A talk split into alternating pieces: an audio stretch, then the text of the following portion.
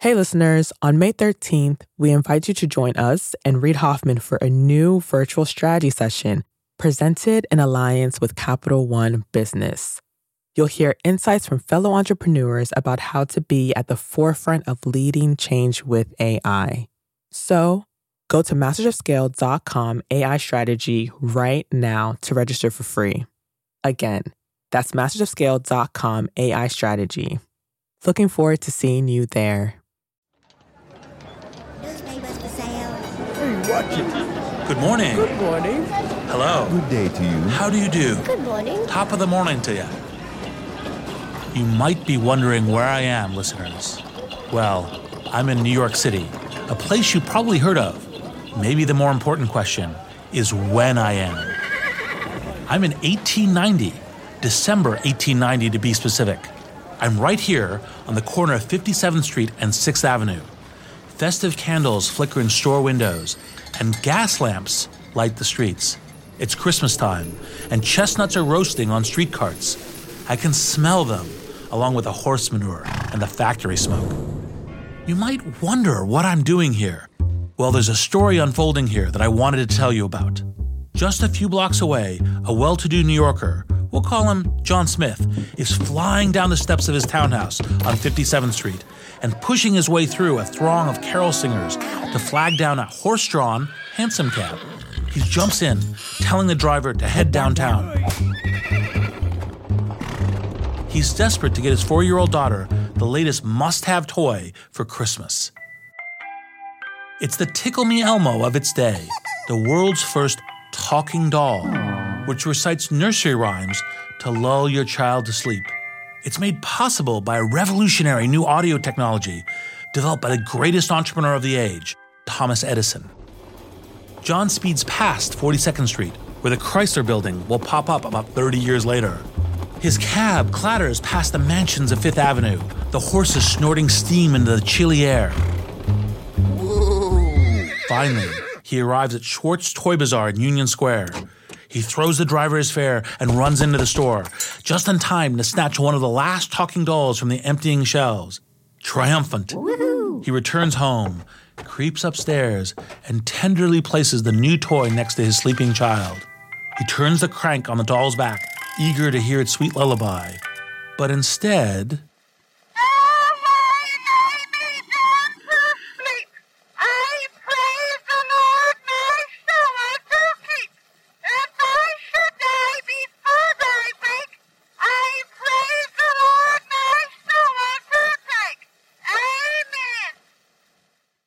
not surprisingly, the dolls were a flop.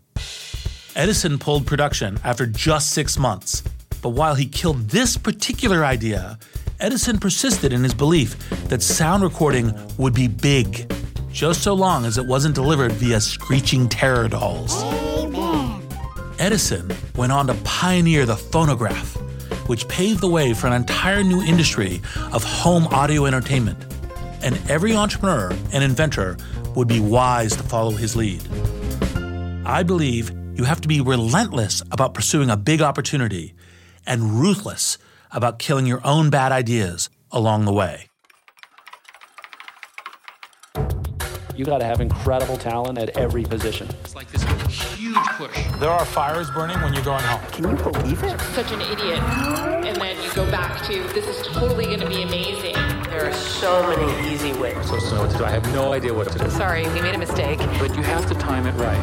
Oops. Working out of a three bedroom apartment. stuff that just seems absolutely nutballs 10 years later. I'm like, well, that's just how you do it. We haven't made it. Just how you do it. This is Masters of Scale. We'll start the show in a moment after a word from our premier brand partner, Capital One Business. I woke up in the middle of the night because I had this nightmare that we were front page news that we've done the stupidest mistake of our life by making this pivot. That's Aparna Saran, Chief Marketing Officer for Capital One Business, and she's recalling a moment from her previous position at Capital One when she was heading up a team designing a new business card. We had just made the decision to go all in and sunset the prior version of the product, which was honestly the cash cow for our business. When we made that decision within a senior leadership meeting, as someone who had been on the journey to build this out for five plus years, it was really exciting. But by the time the weekend hit, I started to feel the responsibility and the pressure. We are taking this big bet on something that I've built. Perhaps you've been there. You've made a pivotal decision, and then panic sets in. How would Aparna calm her butterflies and steer her team through this pivot? We'll find out later in the show. It's all part of the Refocus Playbook, a special series where Capital One Business highlights stories of business owners and leaders using one of Reid's theories of entrepreneurship. Today's Playbook Insight have multiple Plan Bs. I'm Reid Hoffman, founder of LinkedIn, investor at Greylock, and your host. And I believe you have to be relentless about pursuing a big opportunity when you see it, but you also have to be ruthless about killing your own bad ideas along the way. And this ruthless approach is hard to develop.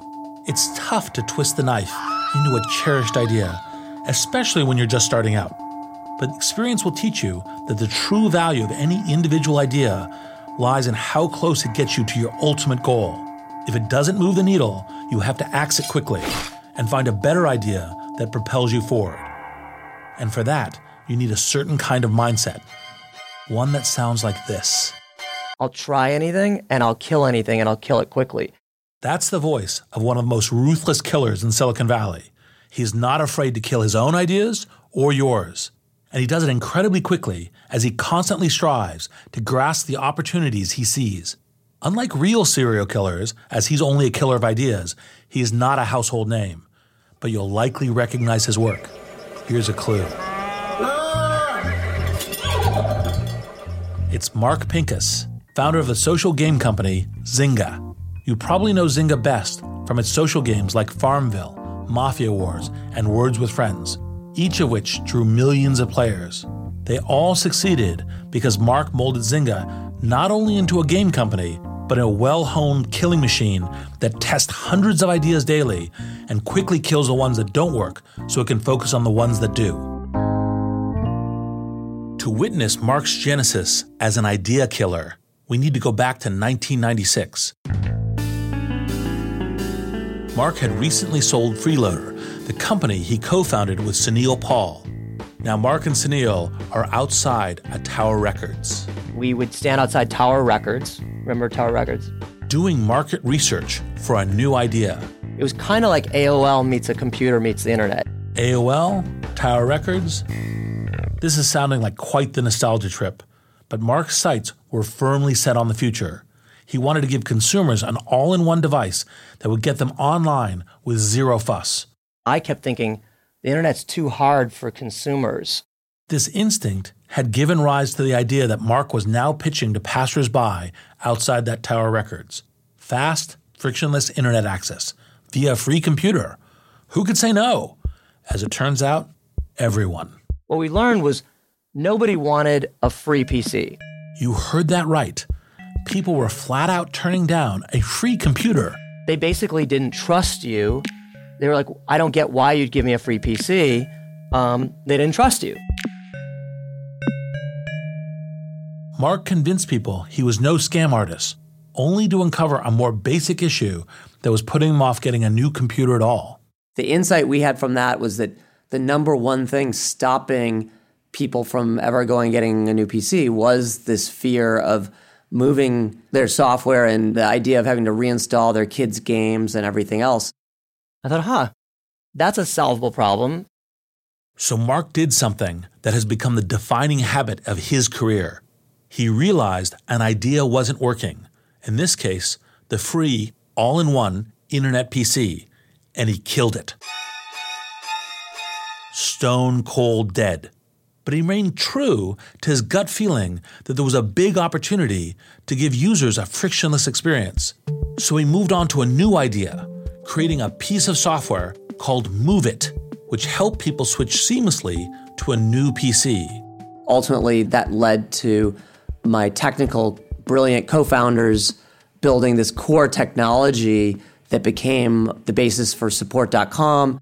Support.com became a pioneer in tech support and cloud services. it's still going strong today. However, ahead of Mark lay a tough lesson that solidified his belief that you need to be ruthless when it comes to cutting losing ideas. It happened at the startup he launched after support.com, the social network called Tribe. Tribe is an easy chapter, painful, but easy chapter. Tribe was launched in 2003. It focused on bringing groups or tribes of people together around specific interests. These could range from knitting to heavy metal. I was intrigued by the idea of looking at a local social network and saying, what would it look like if the people on Craigslist had a picture, a profile, and a reputation? I was in my early 30s and I thought, okay, we're all living in these urban tribes. Let's codify that online. What would it look like if we could connect with our tribes and then use those tribes to find apartments and jobs and couches and cars? While initially it wasn't aimed at any particular section of society, it became popular with certain subcultures. The most famous of these were fans of Burning Man, the annual gathering in Nevada's Black Rock Desert but Tribe failed to make itself into something that would appeal to a more general audience. You know, one that doesn't necessarily dig getting freaky in the desert. My girlfriend at the time was completely turned off by Tribe, and when she was there, got lots of you know unsolicited messages and interest, and it freaked her out. And she said, "This isn't for me." Sometimes you you can get a focus group of one that's more powerful than the rest of your data, and, and that one was probably it. But Mark ignored that minimalist focus group, and as he was unwilling to retool Tribe for mainstream appeal, the network's fate was sealed. It's pretty amazing if you think about it that I started one of the first three social networks in you know 2003 and I managed to fail. At a time when everything worked, I actually managed to fail. I think Mark is being too hard on himself. It's true that 2003 was a banner year for social networks. MySpace, Tribe, LinkedIn, hi5 Friendster the year before, Facebook the year after. Of those, only half are still around today. The lesson from Tribe that came resoundingly out for me and still stands out that as entrepreneurs, part of the journey that we're on is learning how to separate our winning instincts from our losing ideas. I think, as a rule of thumb, if you're a good entrepreneur, you can assume that your instincts are right 95% of the time and your ideas might be right 25% of the time. I'm not as certain as Mark when it comes to fixing percentages on things as hard to pin down as instincts and ideas.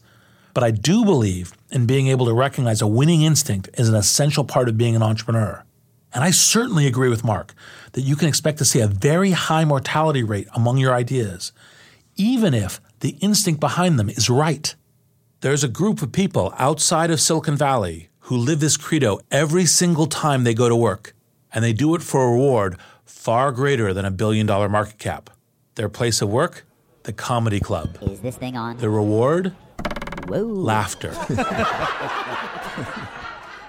we spoke to New York based comic Matt Ruby, the incisive mind behind Vooza. Vooza is a video comic strip that pokes fun at the startup world.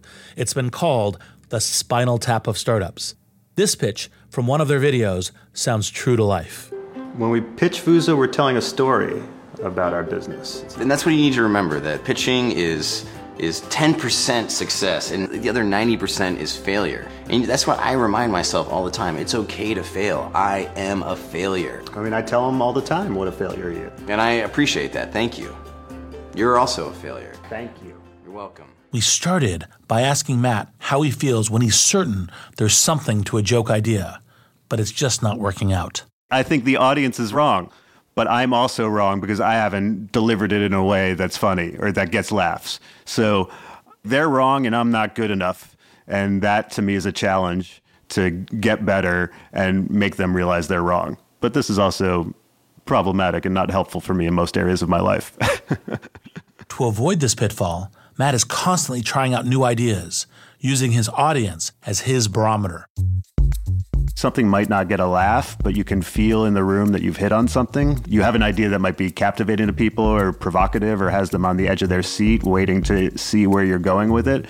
And then, even if you didn't take them all the way to a punchline that delivered a laugh, you might be like, oh, there's something here. You kind of turn into a dog with a bone of like, okay, I know there's something to this idea. Maybe I just need to go in a different direction, or maybe there's a different punchline or example or a metaphor I can use to really get the idea across. Eventually, you might hit on something and be like, yeah, it was worth the effort. And other times, you might uh, be like, okay, this is just a waste of time. I got to move on. In the case of Tribe, Mark was pursuing three instincts that, separately, would indeed turn out to be spot on. His instinct that real name social networking would be huge was borne out by Facebook. His belief in the power of smaller subcommunity forums powered by reputation found form in Reddit. While creating a better way to find jobs and showcase your professional talents, why, that's LinkedIn. But his idea to pursue all of these instincts with one product was wrong. I persisted with one losing idea, which was what if we mashed all these things together? And I got a bunch of the components of that wrong, and I stubbornly persisted with it. I enabled anybody to connect with anybody. And what I got wrong was that mass market people did not feel comfortable sharing everything with strangers.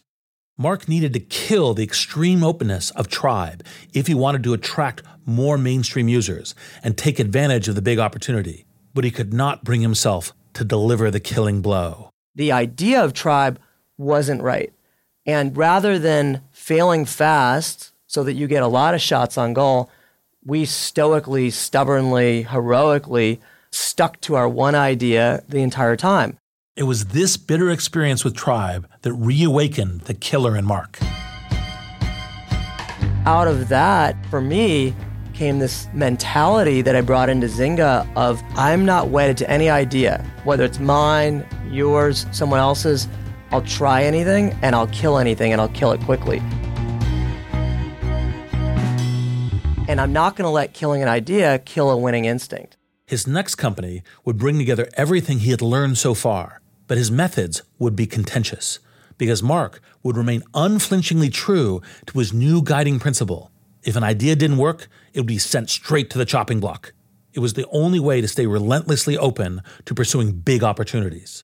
We'll be back in a moment after a word from our premier brand partner, Capital One Business.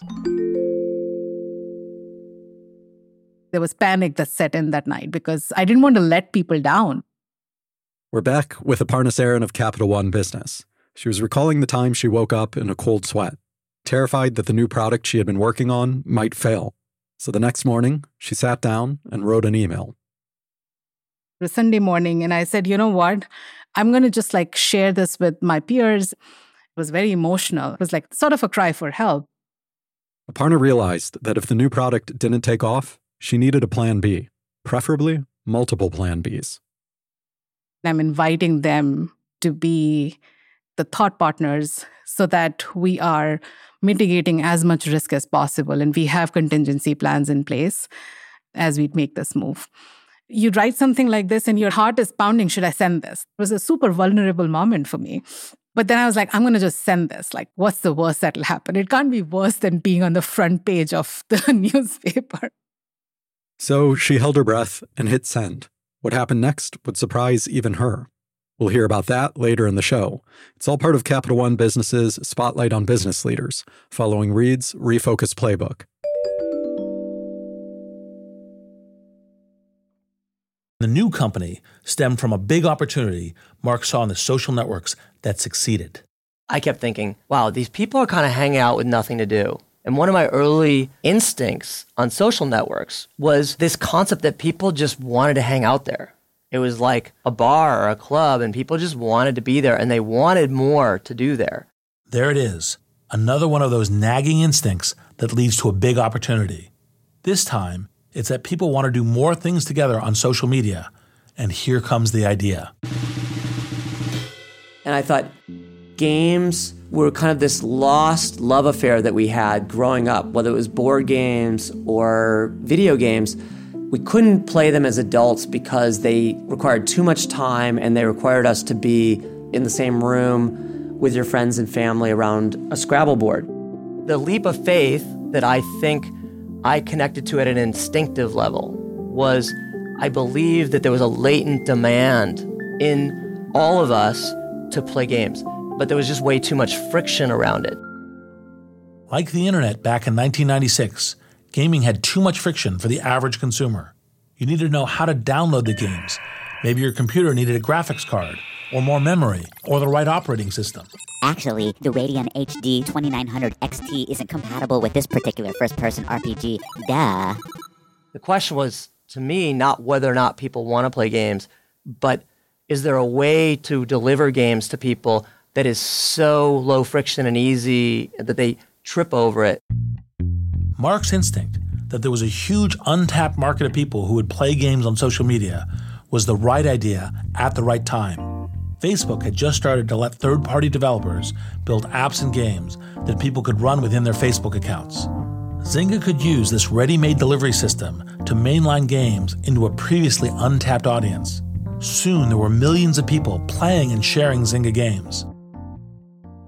It was like an exciting, mysterious carnival had just arrived in town, and there was a stampede of people eager to get into the action. Step right up. Step right up, one and all, for the amazing, sensational, traveling Zynga Arcade. Enter now to be astounded by our many attractions, guaranteed to enthrall and delight even the most somber of sourpusses. Boom! Zynga went stratospheric. It also left the rest of the computer games industry scrabbling in the dust. Or maybe that should be words with friending in the dust. At the time, game companies would build an entire game and take even two years and 15, 20 million dollars before they even know if anyone wanted it.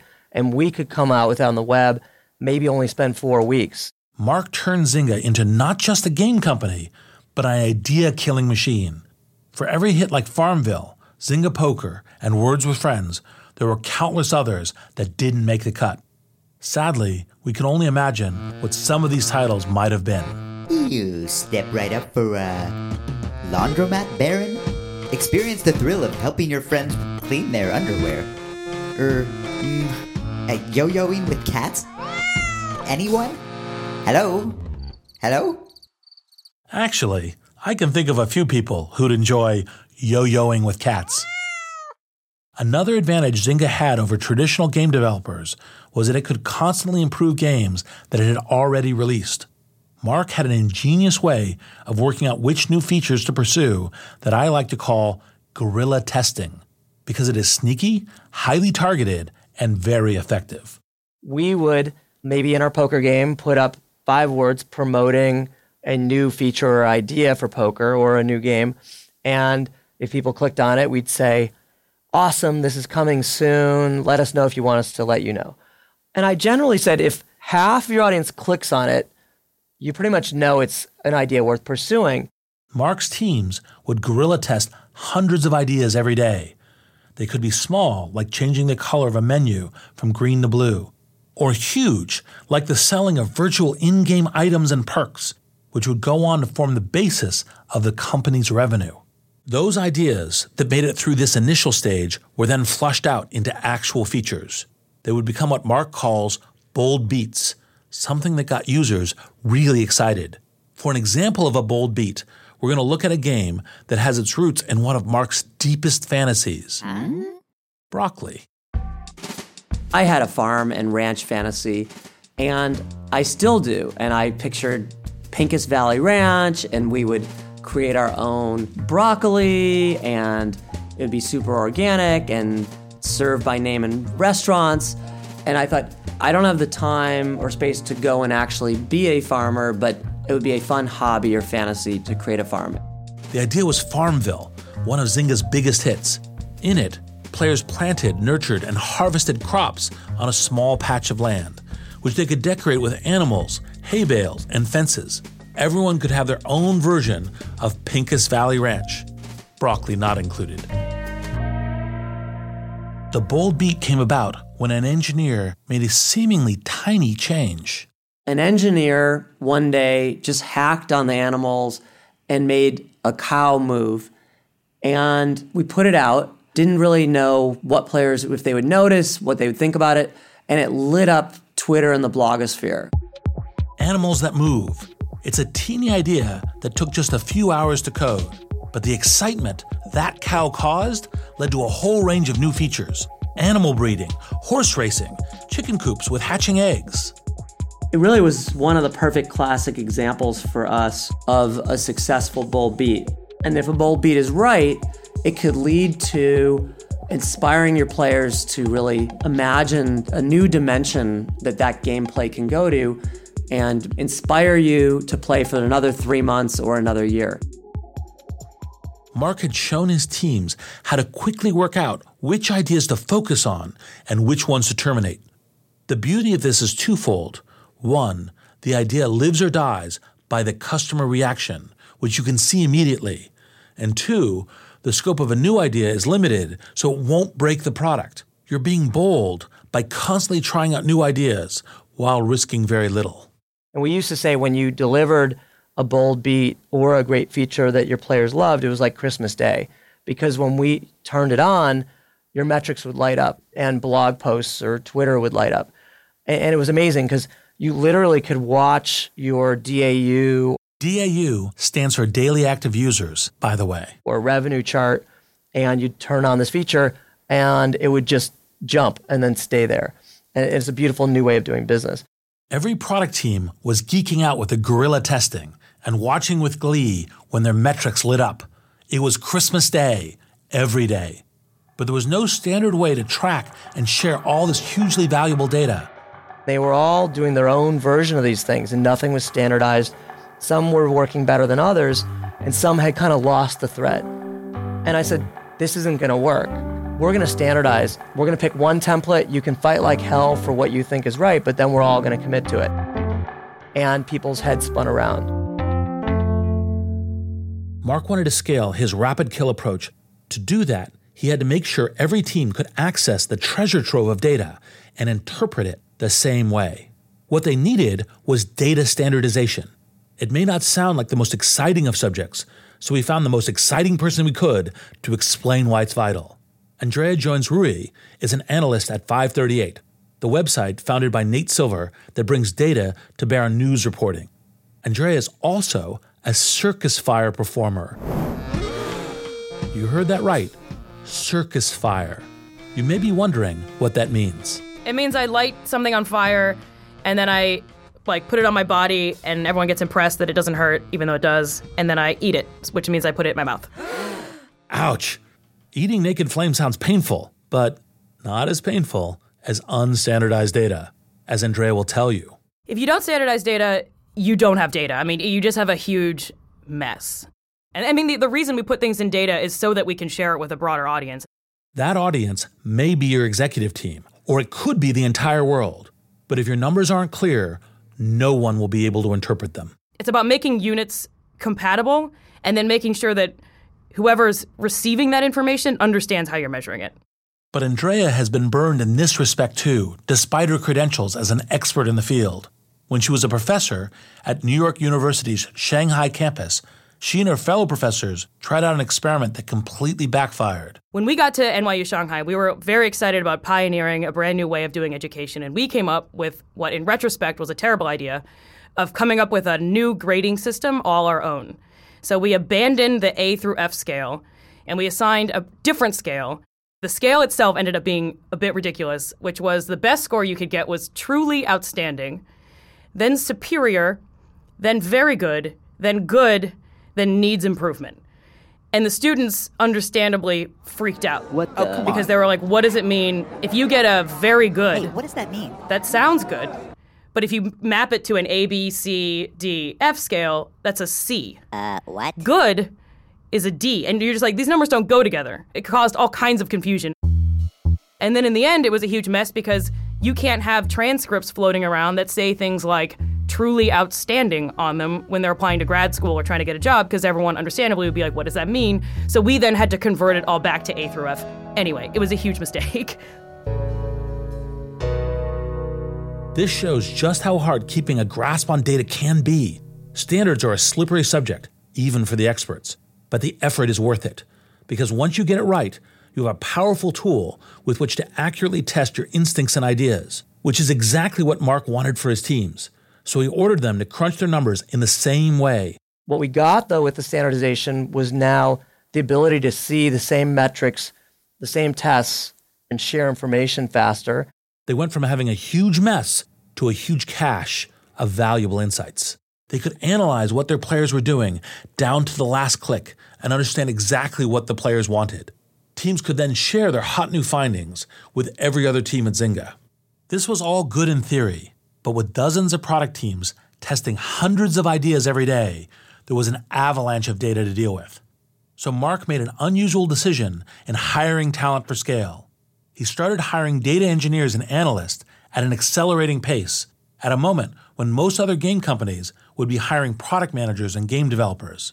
Zynga was betting the farm, actually, the Farmville, that all this data would give it a huge advantage over its competitors. We were pushing it more than anybody because we went to tracking every click and analyzing it uh, at a time that they were using Google Analytics. And we were investing so much and we had so many people on it that we kept getting called stupid. That people say, Zynga has 50 people and this company is doing the same thing with 10. Zynga has 300 people and this company is doing the same with 20 or 50 because we wanted to overinvest in knowing the data. They weren't called stupid for long. This investment in data geeks meant Zynga could work out exactly what features got their customers excited and immediately act on those findings, all at a speed that traditional game companies could barely comprehend. One of the most gratifying things as a founder and entrepreneur is to see people go after an idea that you would never have thought of in a way that delivers on your vision. Any entrepreneur, no matter how smart, is only right part of the time. The antidote to thinking you're right when you're not is data. This data may come from standing on the street asking random people about an idea you've had, like Mark outside Tower Records, or it may come from hiring hundreds of data analysts. As Zynga's user numbers soared, Mark never lost sight of how important it is to be willing to kill ideas rapidly, but he was finding it challenging to maintaining this winning approach while scaling. So, what was Mark's solution to this? How did he find a way that allowed him to scale rapidly while maintaining that vital ability to test, analyze, and kill the ideas at a tremendous pace? True to form, it was controversial. So controversial, for the first time in the history of Masters of Scale, we're going to have to bleep out a word. I'd better test my bleeper. Yikes, wrong button. Let's try again. Okay, all working. Here goes. Roll the tape. One of my biggest lessons about scale was f- scale. Excuse me? F- scale. That's what I thought he said. Now, I'm known for my contrarian theories when it comes to scale, but you might think that giving scale the middle finger is a bit far, even for me. But hold on, let's put this in context. By f- scale, Mark's not saying don't scale your company. He's saying don't lose sight of your overarching goal to delight your customers. What really matters to your customer is that they have an amazing experience. They don't give a shit how it got there. You're at uh, your favorite hamburger joint, you want a great fresh burger, and if you find out that the owner of the company was there back there making it, you're stoked. You don't care if he figured out how to scale. Mark wants to be intimately involved in what some people would classify as the small decisions that affect user experience because Mark knows that it is these small decisions that can have the biggest impact on customers, and he wants everyone in his company to care to the same degree. I want our teams to care about the product experience at the pixel level. And I want that to be apparent to our players because, especially on mobile, every pixel counts.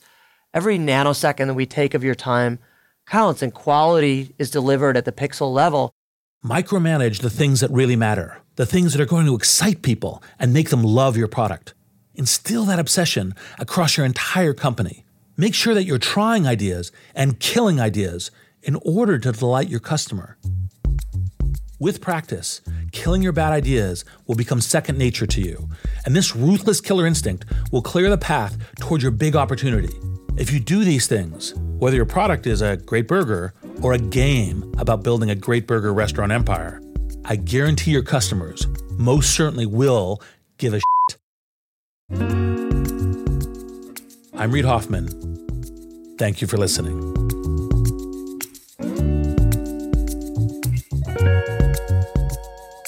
Masters of Scale is a Wait What original. The show is recorded on site in California and produced at the studio inside SY Partners in New York. Our executive producers are June Cohen and Deron Triff.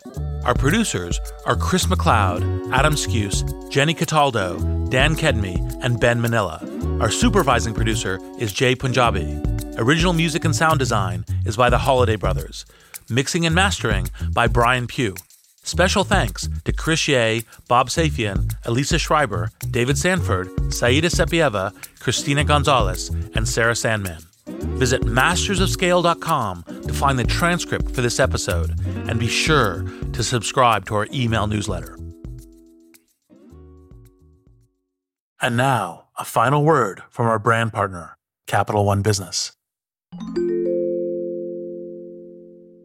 Throughout the day, text messages and emails kept pouring in. Whatever you need, just let us know. We're back one more time with Aparna Saran of Capital One Business. She was telling us about a Sunday morning email she fired off in a moment of panic.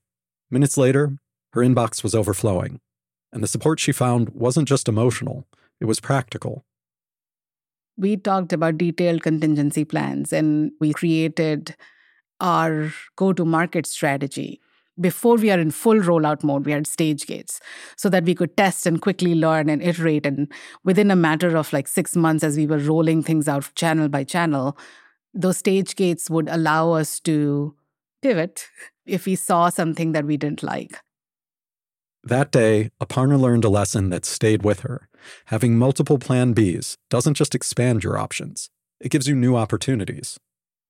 The best way to pivot is actually open doors for thoughtful conversations because humility in knowing that you actually don't know everything, as well as the empathy in knowing that disruption is always drastic and abrupt, helps you go through that pivot with other people in a very different way.